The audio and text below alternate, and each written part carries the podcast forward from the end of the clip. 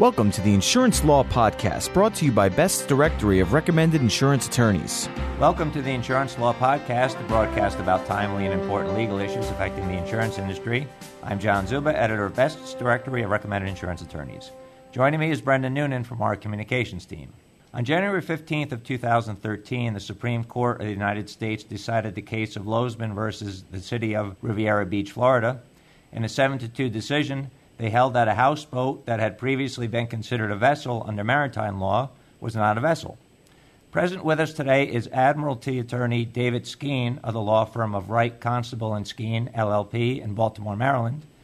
David has been practicing Admiralty law for 39 years and has been an editor with the publication American Maritime Cases for most of that period. He is a member of the Maritime Law Association of the United States and has written and lectured on various aspects of maritime law.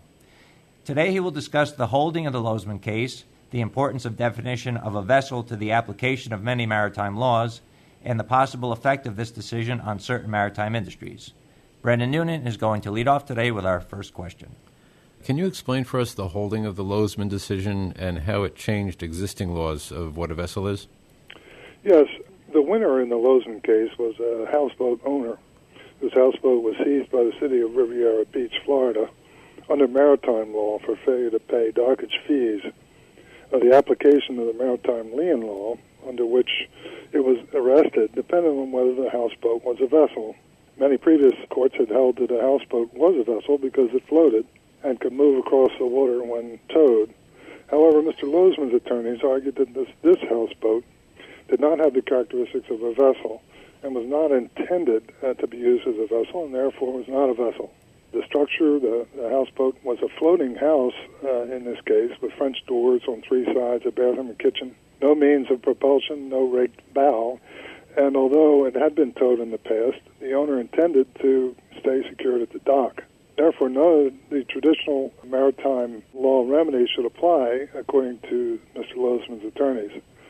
Well, the Supreme Court agreed. A Supreme Court majority opinion was written by Justice Breyer and he acknowledged that the previous federal cases had held that a houseboat was a vessel because it met the definition of a vessel under the U.S. Code, Article 1, Section 3.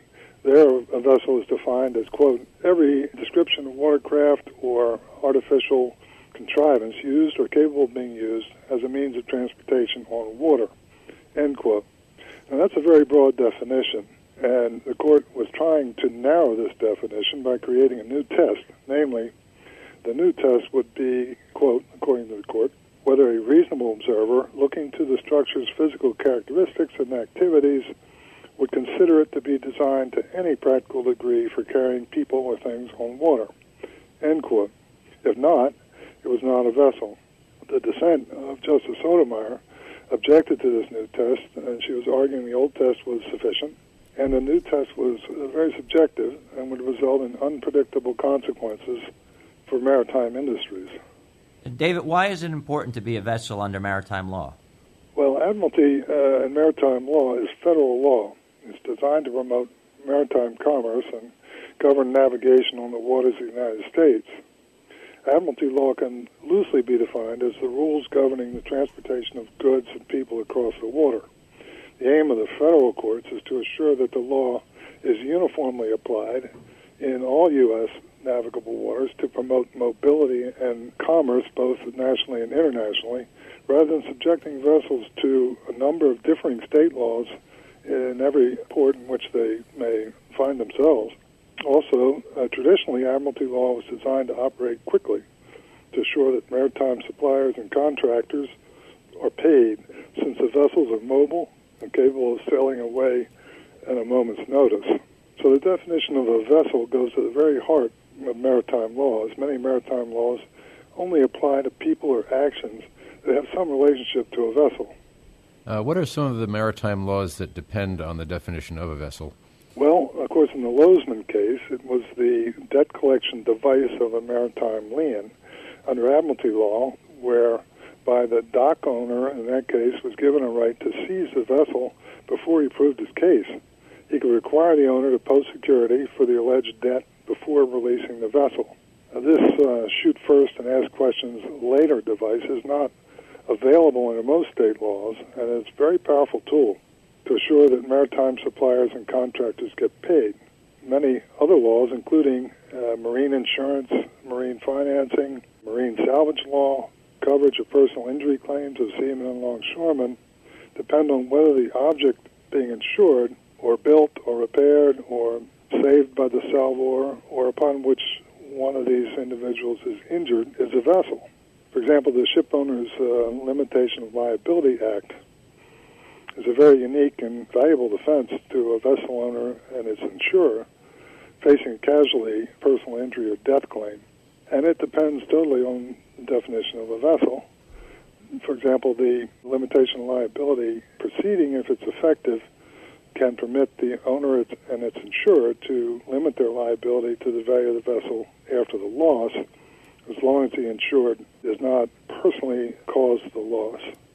Uh, of course, the application of federal uh, maritime safety regulations by the Coast Guard depend on vessel status as well.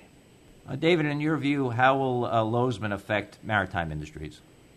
Well, the Senator Justice Sotomayor argued that the subjectivity of the new test, that is, whether a reasonable observer would consider the structure designed to any practical degree to carry people and things across the water, is really a matter of opinion.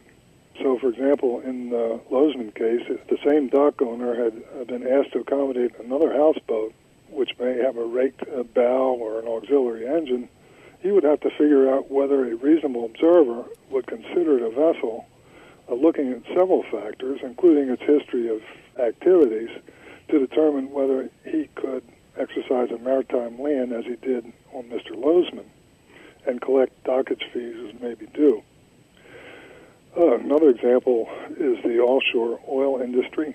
This case raises questions about which offshore drilling rigs qualify as vessels. Some are anchored to the bottom but capable of moving and are frequently moved and transport equipment and workers when they do. These would be vessels, possibly. Other offshore rigs may not be vessels because they only move once a decade and at a cost of millions of dollars. And whether they are a vessel or not has real consequences, particularly for maritime workers. The uh, workers assigned to a drilling rig that is a vessel are considered Jones Act seamen. They're entitled to liberal maritime remedies under the Jones Act and maintenance and cure, and are not subject to state compensation laws and state laws, some of which allow the contributory negligence defense. The Jones Act is a comparative fault. It should be noted that many people don't realize that the Deepwater Horizon, which was the structure in the BP oil spill, was a vessel and subject to admiralty law. Also, marine lenders also uh, can only take a preferred ship mortgage on a vessel. And this uh, federal mortgage, as distinct from state uh, security uh, instruments, gives it a super priority under maritime law over other maritime creditors. So, again, it's important that what is being secured, the security for the loan is a vessel or not, and things like floating dry docks have been held not to be vessels under the Lozman case. Uh, David, what sorts of characteristics will the courts look at to determine if a structure is a vessel?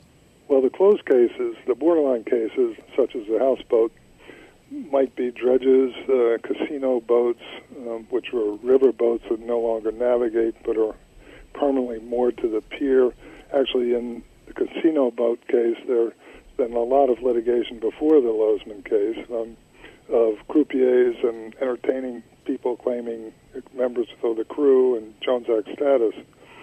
Uh, other examples like floating hotels and restaurants, floating dry docks, spud barges, even mothball vessels, you would have to look at the characteristics uh, set forth in the Lozman case. For example, does it have a crew, lifeboats, navigation lights, ballast tanks, a rake bow, cargo spaces, motive power, and a rudder? It may be a combination of all or none of these. You also need to look at the history of its use for transportation.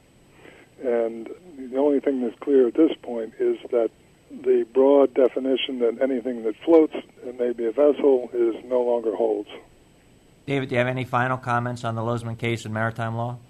Yes, the Lozman case is really only the latest of a number of Supreme Court cases which try to define the reach of the federal system of laws known as maritime law so as best to promote maritime commerce and navigation.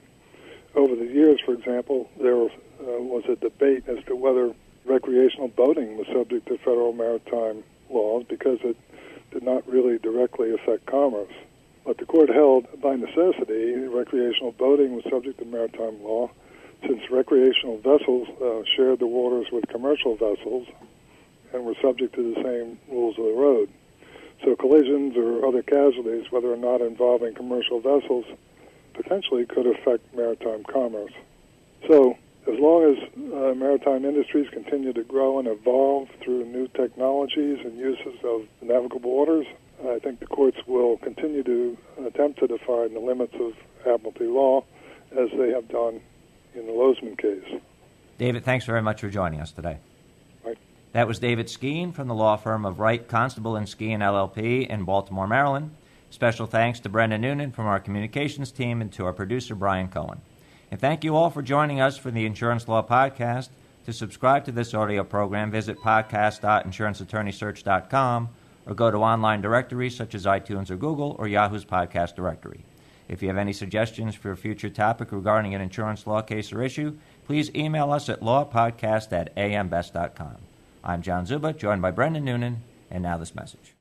Best's directory of recommended insurance attorneys is used by decision makers at insurance companies responsible for selecting legal counsel and representation. The printed directory is distributed annually to insurance companies, non insurance companies, third party administrators, and corporate counsel around the world, and the online edition is accessible throughout the year. Your listing in Best's directory of recommended insurance attorneys is the most effective way to ensure that thousands of potential clients have access to your outstanding credentials. Here's why you should be listed in the number one insurance attorney reference. Your firm's credentials will be listed in our comprehensive reference guide, which is made available to thousands of insurance professionals globally, both in print and online. AM Best listees are recognized as the most qualified in their field to represent the unique needs of insurance companies. Key decision makers rely on the directory to take the guesswork out of their selection process. They know that only the best are listed, those firms with a proven track record of excellence who are recommended by their insurance industry clients. And remember, one low rate guarantees year long visibility for your firm. We invite you to use our web application process to apply for a listing today. With our reasonable rates and broad exposure, there's no more effective way to get the attention of the insurance industry. For more information about Best's Directory of recommended insurance attorneys, visit www.insuranceattorneysearch.com.